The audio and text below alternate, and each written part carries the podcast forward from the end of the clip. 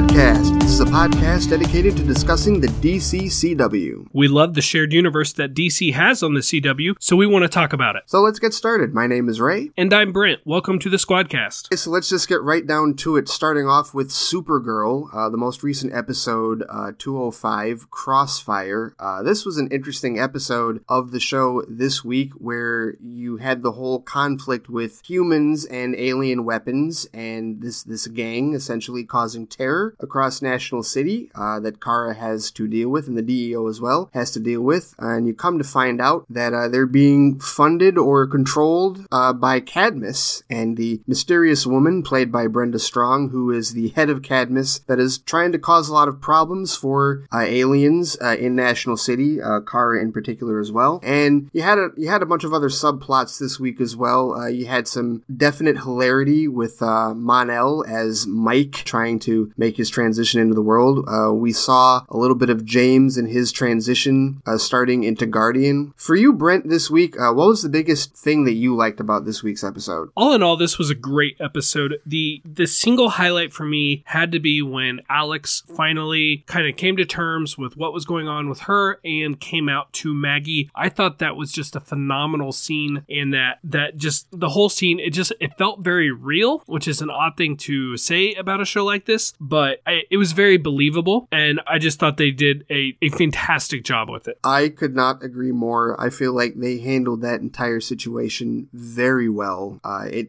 it definitely felt real. Great respect to Chyler Leigh for how she played that, uh, the actress that plays Alex, because it was something that she was, you could tell she was struggling with throughout the whole episode and kind of needed the entirety of the episode to, to, to build up to the big reveal at the end. And, you know, it, it really just was able to pull off the, the raw emotion of uh, and the struggle. You could see the struggle uh, in, in in her face and just emotionally speaking in terms of building up to that reveal. Yeah, definitely. And I would say the other the other big stuff for me was just more on the lighter side, and that would be Mon-El as Mike. I I thought just the way Kara was trying to basically force her life upon him, it just resulted in hilarious hilarious situations between him trying to answer the phone, him basically taking advantage of Miss Tessmacher to, you know, do his work for him and later for other things. Just the whole thing with Mon-El trying to be Mike, I thought was was great. Okay, so first off, in relation to that, um, I just want to say how happy I am that Miss Tessmacher is still around on the show. I'm very glad that she wasn't just a one-off for the awesome reference line from from Cat Grant in the first episode of this season. I'm glad that she's that Eve is still around. Hope that they continue to pop her up uh, here and there in the in the sh- in the season. As far as Mon-El, yeah, that was definitely the comic relief, and I actually felt like seeing his behavior, you kind of understood, or at least for me, I kind of could see where Kara was coming from as far as like her perception of Daxamites beforehand, uh, and when they were talking about the difference between Daxam and, and Krypton, where like, okay, are they all as, you know, easygoing and, and, and advantageous as he is and, and kind of carefree and whatnot? But yeah, that was, that was a great bit of comedy,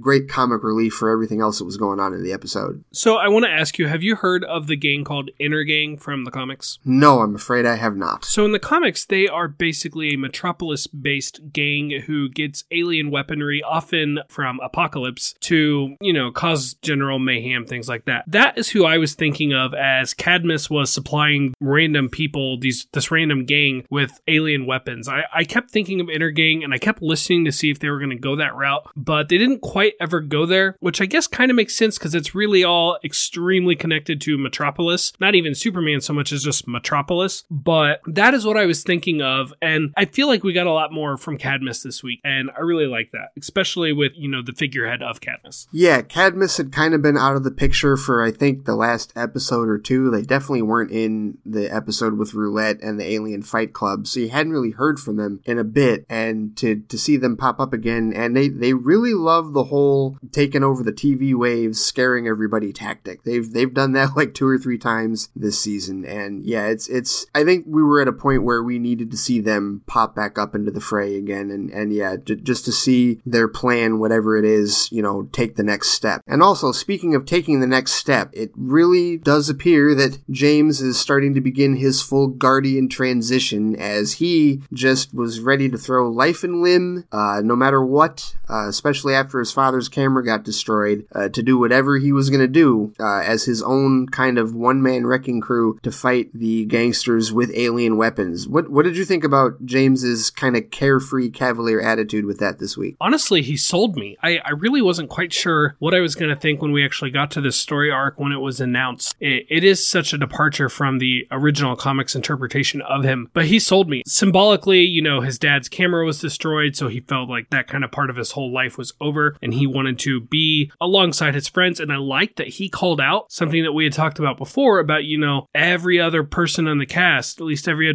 other, at least every other major person on the cast is somehow connected to helping Supergirl on her missions. He was the only one who really wasn't at this point. And so maybe it's for out of story reasons, but it changes that and it lets him get into the fray. I mean, he's shown he can take care of himself. He still has a long ways to go, obviously, but I believed him. And I really like the way that he just kind of picked and picked and picked at Winn until he finally wore Winn down with the, you know, I'm going to do it with or without you, so you might as well help me to keep me safer. I thought that was great. Overall, I'm on board. I'll tell you right now, I'm on board as well, but I'll tell you that scene that you just brought up between him and Winn, that was the scene that sold it for me. Because I needed personally, in order to really believe his transition into Guardian, or him starting that transition, I needed him to really butt heads with somebody else about the whole idea. Somebody had to really resist him, and it made perfect sense for Winn to be the one to resist him because who else would he ask to help him? And the fact that it went back and forth and that it wasn't just, you know, Winn wasn't so easily swayed. He literally went, looked at Jimmy and said, look, you're gonna, you're gonna die. You're gonna get killed. There's no way I could possibly support you with this. And it, it went on for a minute. It was definitely a back and forth and it wasn't just a, a, a quick, you know, one off scene here or there. Like it literally came to the point where James had to go, okay, I'm gonna do this, whether you're gonna help me or not. And yeah, that, to me, that was what really sold me on the idea of, of James taking this turn. And also the, the scene that you brought up, it's very interesting. I didn't even think about that, that, that his whole explanation of how everybody else is helping, you know, everybody else has their role and he doesn't. That really is one of those interesting fourth wall moments kind of within the show. He didn't break the fourth wall. He didn't look at the camera, but he did completely identify one of the biggest complaints about his character from the first season on. And I, I think that was really clever, the writers, to do that. One thing I want to know is, well, one, what is Supergirl's reaction going to be to this? But I'm hoping that we get to find out Superman's reaction to this because obviously Superman has a much longer relationship with James than Supergirl does. We still haven't heard anything about Tyler Hoechlin, you know, returning to the show this year, but I hope that James's Guardian lasts longer than an episode and lasts long enough that we get to see, you know, Superman confront him over it. Yeah, I'm with you on that. I'd love to see that too. We're all, you know, holding our breath here trying to see exactly what's going what they're going to do. I know a lot of people are calling for more Tyler Hoechlin and there have been people calling for the spinoff as well. Oh yeah. That would be awesome if they did that. I think with with what we've seen of the Guardian costume that that we're going to see in, in full form, I think in the very next episode,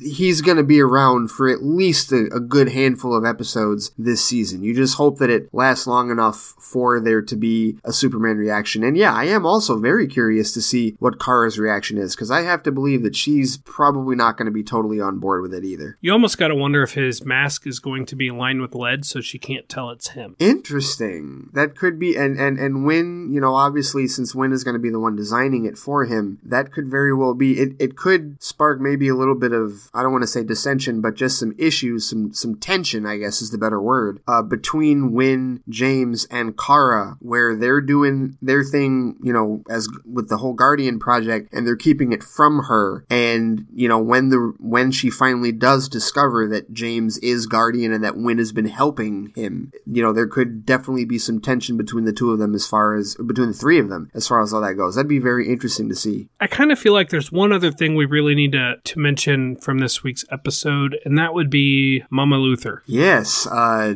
who I I didn't realize was going to be in this season. But what a what another lovely twist from the DCCW at the very end. You had asked me before we started if I knew anything about her from the comics, and frankly, I don't. The only Luthor parent I know about is basically Alexander Luthor, their father, from the show Smallville, and I'm really not even that familiar with if they ever did anything with him in the comics. I know in the 90s, around the death of Superman, that was supposed to be a Alexander Luthor Jr., who was the Lex of the day, but really that was my understanding is that was the original Lex in a cloned body, posing as his own son, because you know it's Lex Luthor, he does things like that. So I don't really know much about his parents at all, and n- nothing about his mom. So for me, it, she is a total blank slate. I have no clue where it's going, other than she is the Luthor. She is with Cadmus, so we know it's nowhere good. Okay, uh, well that's that was going to be my first question after to, to you after seeing that because I the first thing I thought of was okay, how like has this been done before in the comics? Like, is there any background to this? And if that's not the case, then we're definitely in uncharted territory all across the board here, and it'll be really interesting to see how that goes. I I think it definitely gives you a different perspective on a piece of of this episode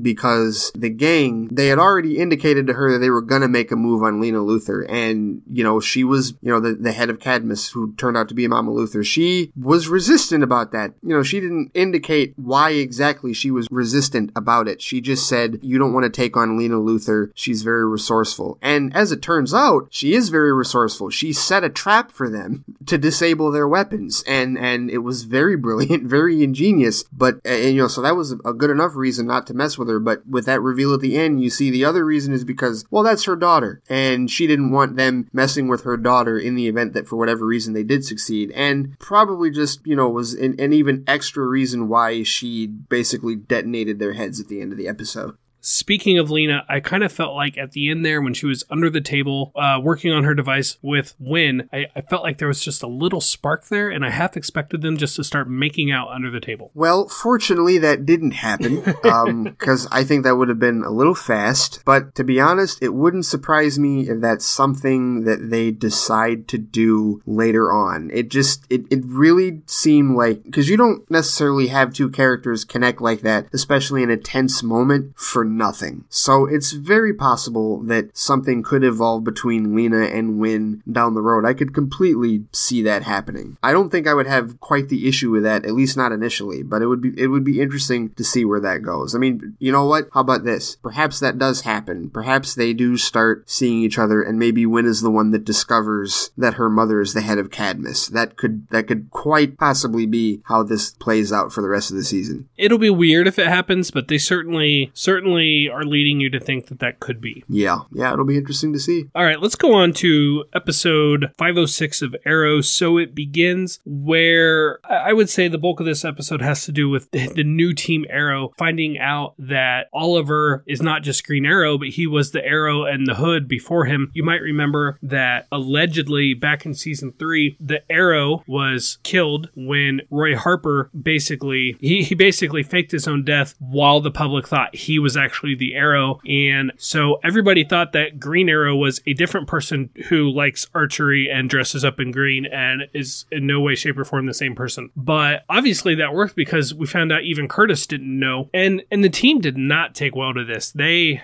they were really rocked to their core to find out that they were working for whom, if not presently, was at least in the past undeniably a serial killer. Yeah, especially Artemis. I mean, uh, Evelyn just absolutely I don't want to say she went off the rails, but I mean And I it got to a point where I was like, okay, is is this is is, is this like the end of her character? Are they like putting her on an island because they're gonna set us up for something else later where she's gone? Because she was just absolutely floored and and you know was was having the major existential crisis about Oliver's past, uh, way more so than I think uh, Rory or or Curtis or, or or Renee. In fact, I think Renee was the one that handled it the best. And uh, quite honestly, I mean, he he he knew, and I think he was the only one in the new group that was like, well, okay, yeah, I don't like the fact that he kept that from us, but it is what it is. Like he was, he seemed most willing to move forward on it, whereas everybody else, Evelyn especially, just was was not handling it well at all. That was interesting. One really quick thing before we we get into the the meat of our major discussion for this episode, which is centered around Prometheus, because a lot came out about him. Uh, I just want to point out this is now the third week in a row that we've seen something. At least I've seen something in an Arrow episode that really has harkened back to the Dark Knight, or rather the Christopher Nolan trilogy of Dark Knight movies. A couple of weeks ago, uh, in the episode where they broke Diggle out of prison, uh, they had the the escape, the uh, the plane escape with the balloon from the Dark Knight, and then last week they had sequence where Oliver faked his own death in order for them to catch Tobias Church, which was similar to what Jim Gordon did for them to catch the Joker in the Dark Knight. And this week we had kind of another one. Uh, the whole train sequence was really reminiscent of the, the the train sequence just a little bit at the end of Batman Begins, especially in the way that they separated the cars and like left out and like flew out of it. I mean, of course, in the movie he's got his cape to do it, and in this case it was an arrow like parachute that like opened up. But it, it the whole way that it, that it was shot just really felt like it was harkening back to that scene in Batman Begins for me. I don't know. What did you think about that? I could definitely see where you would have picked up on that. My question now is, what scene are they going to to derive from next? Hmm, that's a really. I mean, there's there, there, there's so much gold in in all three of those movies that they could totally mine from. I, I feel like probably the next thing might be from The Dark Knight Rises because it seems that everything we've seen has been from either Batman Begins or The Dark Knight. So maybe the next thing we'll see, maybe we'll see a truck flip, uh, or, or or maybe we'll see, uh, um, I don't know, maybe we'll see somebody in a pit that needs to climb out, or or, or, or somebody that gets their back broken and has to, you know,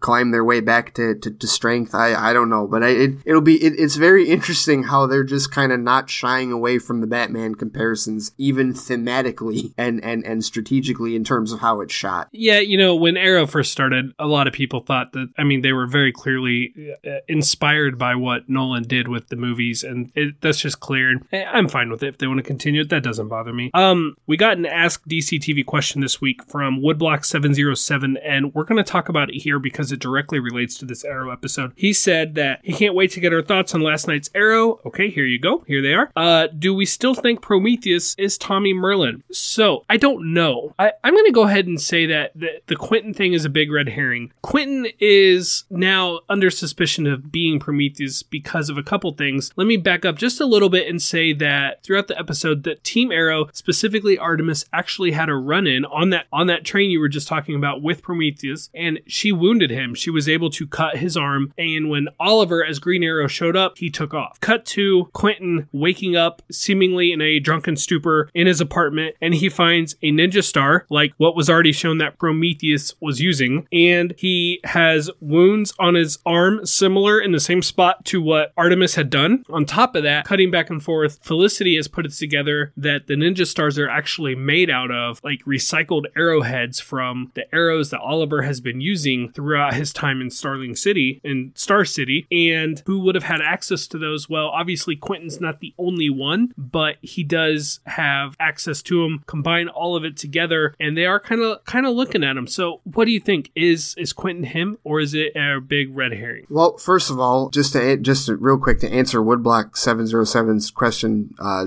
myself, uh, no, actually, I'm I'm starting to waffle on the idea that it is Tommy, um, because it just seemed like going back a bit further before getting into the whole Quentin thing, like the they determined that Prometheus was that his victims in this episode, uh, their names were restructured anagrams of names from Oliver's list in the first season. Now, while I'm sure Quentin would have known about that, I don't know for certain that he would have any reason necessarily to really like be angry or really like convert himself over in, in into villainous territory with that. But here's what I'm thinking, and and and, and see if you can follow me on this, because this is going back a couple of seasons. You remember the whole scenario in the third season where Thea was manipulated by Malcolm Merlyn to kill Sara Lance. And I forget exactly what medium it was that he used uh, that put her into some type of trance, and so she is the one that ended up killing Sara at the beginning of the third season. I wonder if a similar thing isn't happening to Quentin now. And maybe it's a case where he really isn't drinking, or maybe he thinks he's drinking,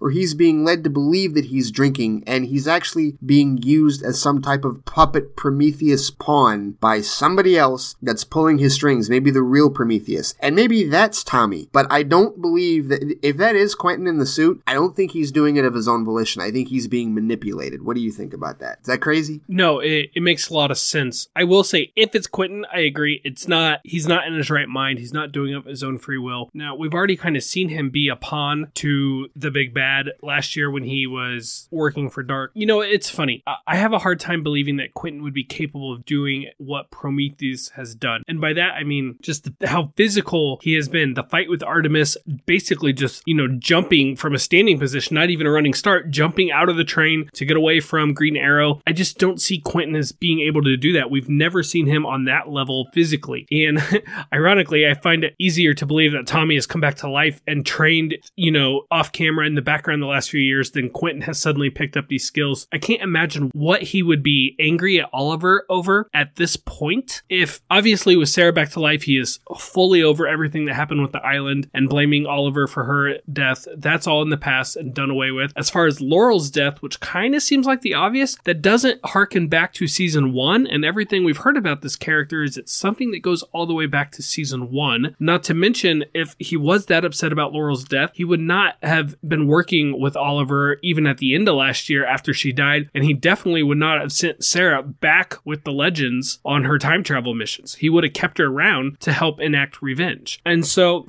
I'm, I'm with you. It would make a lot of sense for something something like what happened to Thea, uh, however she was drugged by Malcolm, to be going on here. But the difference is Thea at least had training at that point, training that Malcolm had given her. Quentin doesn't. I don't know. It just seems like his body would not be capable of doing the things that Prometheus does, especially when you remember at the end of season two, he basically developed developed like a heart condition that kind of was a running theme throughout at least the first half of season three, and why they wouldn't even tell him that Sara had, you know, died the second time for quite a while. I yeah. I don't know. It's hard to say. I, I guess I'm going to go ahead and still say that yes, I think it's Tommy because I don't believe them that it's Quentin, and I it just feels it feels false to me. Maybe I'm wrong, but as of right this second, I I think Quentin is still very much on a member of Team Arrow and is simply dealing with the vice the vice of you know his his drinking and is basically being framed. There you go. I'm glad you said frame because that's that was the next thing that I was going to bring up. It's entirely possible, and this would fit into the idea idea that Tommy is still Prometheus, it's entirely possible that he's being manipulated and set up as a fall guy. Because think about it. We know that whoever it is, whoever Prometheus is, they have access to Oliver's prior arrows to build the ninja stars, which means they've got SCPD access. Now I know Quentin isn't necessarily like completely interconnected with the SCPD, but he is the deputy mayor now, so he would still have that access. And seeing as how he's in an extremely vulnerable position, it would be easier to manipulate him than it would be to manipulate somebody else in the ACU to get those items for him. So maybe that's what he's using Quentin for. Maybe Quentin isn't Prometheus. He's just using Quentin Prometheus is, uh, possibly Tommy. He's using Quentin to get access to everything in the SCPD and then also pinning it on him to throw everybody off the scent. Like that, that totally, in fact, that, that honestly, I'm going to go ahead and say that's probably what it is. Quentin is being framed and Prometheus is trying to make everybody, trying to make everybody think that it is him, and when in reality it's just a complete red herring. Because yeah, there is a lot of falsity that you feel with it, but I I think that very well could be it, and perhaps and, and that just I guess that goes back to the whole possibility that it very well could be Tommy that is manipulating and pulling the strings on this. I just decided just now as you were talking, I even more firmly believe it's going to be Tommy, and I think he's working with Malcolm. I think through, I mean, we got to remember Malcolm was Ra's al Ghul. It is possible he knows of a different Lazarus pit. We know Damien Darhk was somehow using the Lazarus pit to stay alive all these years, even when he was no longer a member of the league. And we know that the Lazarus pit used to bring back Sarah was destroyed last year, but nothing says that, like in the comics, there is not more than one Lazarus pit. Malcolm may know the location of others. Maybe he used one to bring back Tommy. He's drugging, probably through the alcohol, he's drugging Quentin the same way he drugged Thea, like you talked about at the beginning of season three. That is officially my prediction. It's Malcolm, it's Tommy. Malcolm's drugging Quentin. Tommy is is Prometheus. I think that's all completely 100% plausible. And just to add one more little cherry on top of that, uh, we haven't seen John Barrowman yet this season in any of the shows, and he is due to make an appearance at some point. I know that we, you know, we all know about the deal. I think at this point, you know, with with Barrowman and Katie Cassidy and Wentworth Miller having appearances across the entire DCCW. Well, we've only seen Wentworth Miller at this point, and that was in a flashback. All three of these characters are due to return, so it makes perfect sense that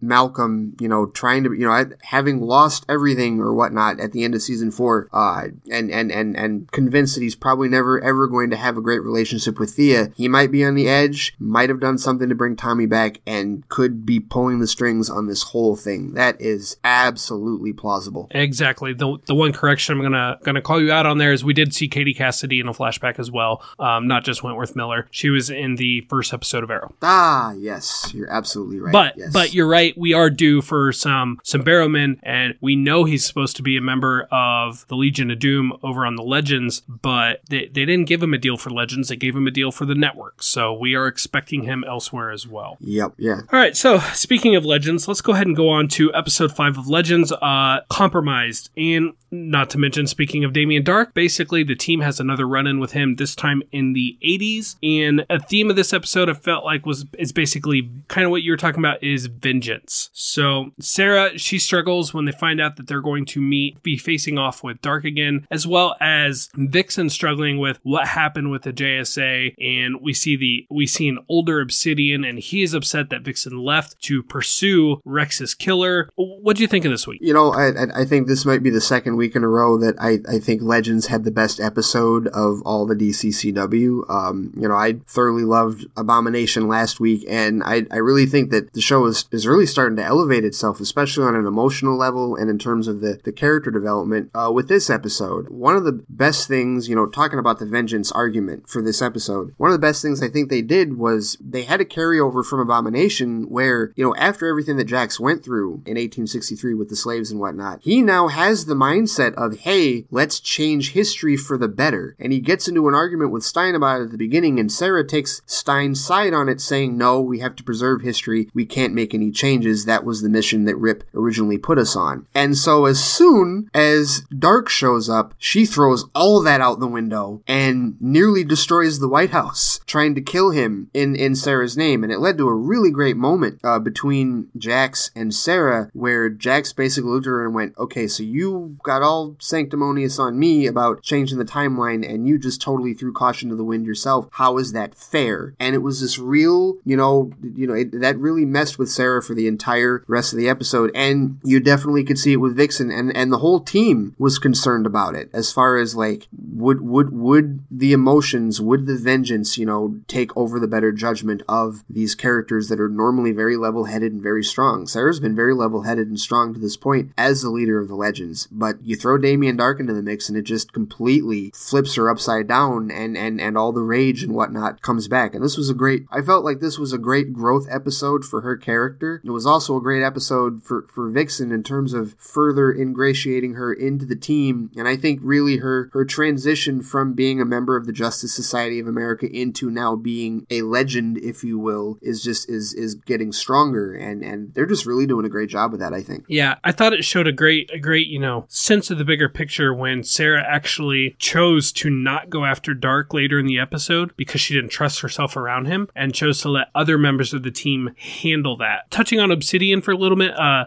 Lance Henriksen appearing as the older Obsidian, so you know he's about 40 years older at this point, and I gotta say the guy still had some moves. He still seemed to be able to control his power and was genuine help. And when they were fighting some of Darhk's men towards the end of the episode, and I really liked his appearance. I I kind of got the feeling that this is the last time we're gonna see him, but I hope it's not. But but I I just can't shake that feeling about it. Yeah, it's tough uh, to, to gauge that one. You know, by the way, character actor Lance Henriksen, which is he's been in just almost any or everything re- regarding sci-fi. You know, aliens. Uh, he was the voice of Admiral Hackett in the Mass Effect video games. Uh, just did a really great job with that role. It does feel like we're not going to see him again, and, and that would kind of be disappointing. But by the same token, you can't really rule anything out with a show that deals in time travel. Because just because he's still in 1987 where he is now doesn't mean that they that they couldn't run into him again somewhere down the road in another time period at another point in history. So I- would like to see him again. I- I'm still holding out hope that at some point the Justice Society of America does return in some form. I know this episode really makes it seem like that isn't going to happen, but I'm still holding out hope that that will happen, and I hope he's a part of it. So, something I wanted to bring up, something that I'm going to call when Barry met Sara. Sara realized when she was facing off with Darhk later on, where the, it was just unavoidable, they did run into each other, that he had the help of a speedster. And Firestorm made the comment of, oh, like Barry or like Flash. And Sara said, faster. This is a nitpick. I realize it's a nitpick, but I immediately thought of it. At least on camera, Sara has never met Barry. At least as far as I can remember, between all the shows, between Legends, Flash, Arrow, all of it, they have not met. And even Vixen, those characters have not met. When I brought this up with you, you had mentioned, well, you know, Barry was on the rooftop when the Legends came together. And I'm sure some of you right now are just yelling in your car or whatever when you're listening to this about that scene. But you have to remember that scene did not happen. That was all just part of the proof of concept video for the CW upfronts when they were basically trying to get the CW to pick up the show. It, don't get me wrong, it was a great scene, but when that rooftop scene happened, Oliver and Barry were not there. So again, it's a nitpick. They obviously have, you know, Sara has been a member of Team Arrow. She's been obviously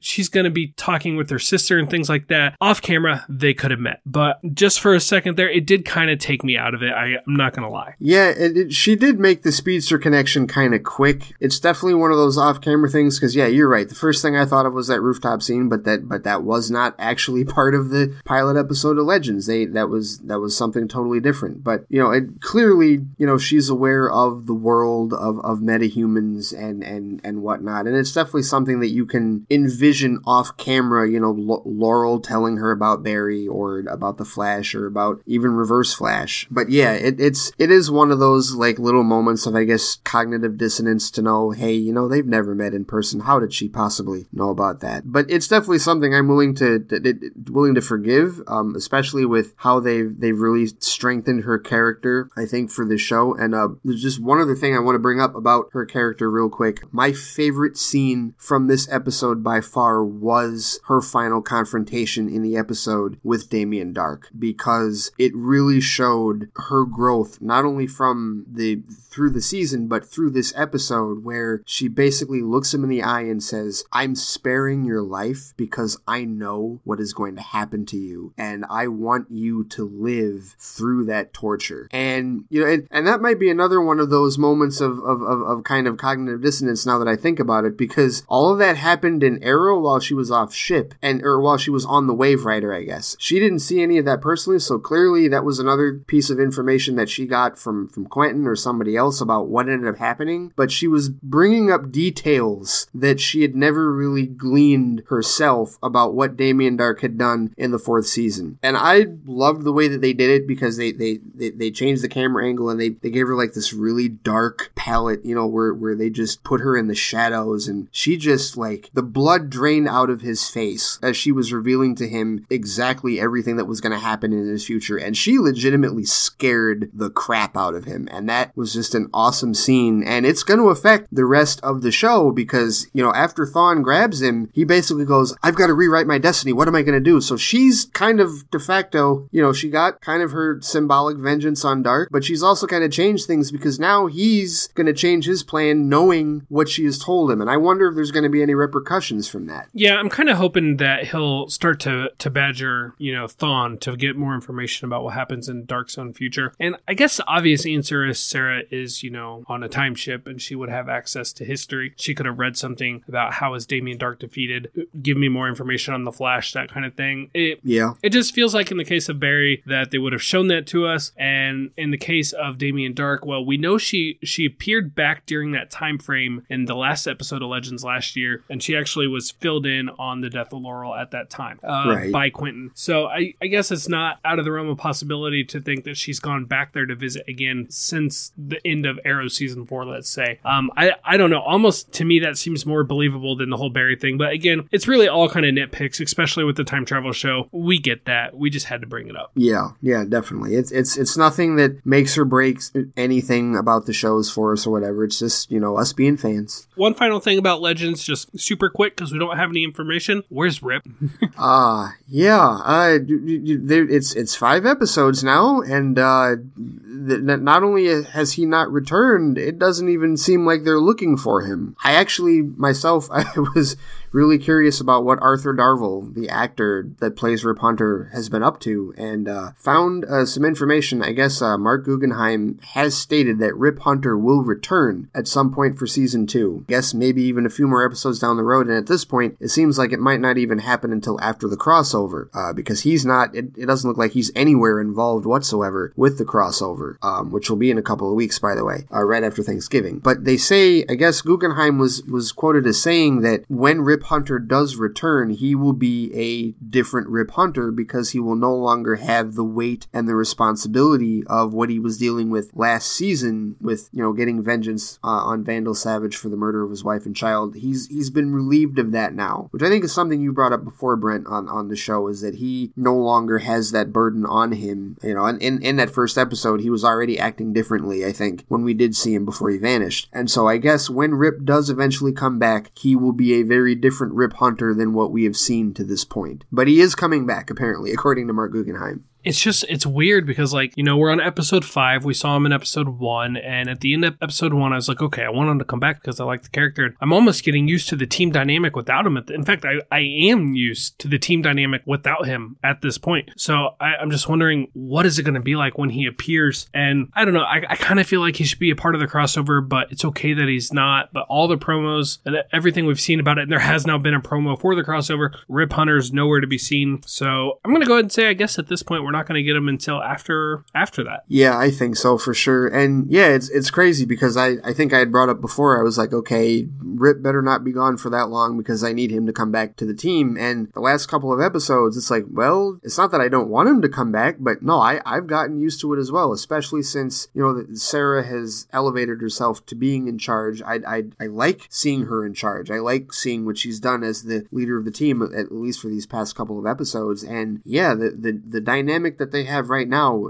I think really they have hit the ground running with it, and I think it really is doing well. So that's going to be real interesting. It's almost it's almost getting to the point where when Rip comes back, you wonder if it will throw a wrench into the chemistry that they're currently building. Uh, and and that's a crazy thing to say. Uh, five episodes into this season, when he was such an integral part of the show throughout the entire first season, but here we are. That's that's what we're possibly talking about here. So that'll be interesting to see. There is a bit of news about Legends of Tomorrow, though. Just just a, a, a tiny bit, something that we had been talking about before and and didn't know was going to be the case, and they have made it official. The episode count for season two has gone up to 17 total episodes, which that so they, they I think they ordered I think it was four more because I think originally it was 13, wasn't it? Correct. Yep. So now there now there will be 17 total episodes of Legends of Tomorrow, which does bode well for the future of the show. You don't typically add more episodes in a season to a show that you're going to cancel at some point. So that is good news for anybody that is fans of Legends of Tomorrow for them to get an extra four episodes this season. We'll not only get more of it this season, but it bodes well down the road for possibly a third season and beyond. I'm excited. I, I was a little bummed that we were getting less time with them this year than last year, and now we're actually going to get an additional episode. I think that's great, and they still are early enough. They have plenty of time to work those four episodes in in a more organic way, so it's not like they have to come up with something last minute. All in all, I would say it's fantastic news. For sure. Could not agree more. The more the merrier. So we got we got a few uh, iTunes reviews this week. Three of them came in total, and I, I want to say thank you guys for that. We're gonna go ahead and go through those. Uh, the first two from actually the UK's iTunes store. Uh, starting with Stuart Little, he said, "If you're a DC TV fan who wants some positivity but not blind devotion, you do well with this show." Uh, thank you, thank you so much for that. Yeah, we we try to call it out if we think something's not quite right, but all in all, it helmets. all in all, it is it is my. It, I've said it before. I'll say it again. It's it's my favorite thing in comics media, and so yeah, we definitely want to be on the positive side. Thank you. Yeah, thanks a lot, Stuart Little, for that. We got another review from another Stuart. Stuart, I hope I'm pronouncing this right. Guernsey. Really hope I pronounce that right. Uh, he says this is the best podcast for keeping yourself updated or for a reminder of the DCCW shows. I followed this podcast after being a listener of the Suicide Squad cast for the past year. I love how these guys focus on the positives and avoid avoid the negatives unlike other shows. I listen to podcasts for about four to five hours a day and look forward to this show each Thursday to show up in my feed. I also recommend that you check out the original show, the Suicide Squad cast, which focuses more on the films, and the Comic Squad cast, which is focusing on the Rebirth comics. Top show, guys. I look forward to the next one. Thank you very much, Stuart. And yeah, uh, we do encourage all of you to listen to all of the shows on the Suicide Squadcast network. The the parent show with Tim and Scott, they do an awesome job covering most of the movie news and, and, and DC stuff in general. And also the DC Comic Squadcast uh, that Jordan and Chris do, uh, which they're they're doing a really awesome job talking about the Rebirth comics. If you guys haven't read the Rebirth comics, you, you need to get on board with that because they're just doing a phenomenal job with those. And, and those guys are covering all of it. I think they just did a, a focus on Aquaman and, and uh,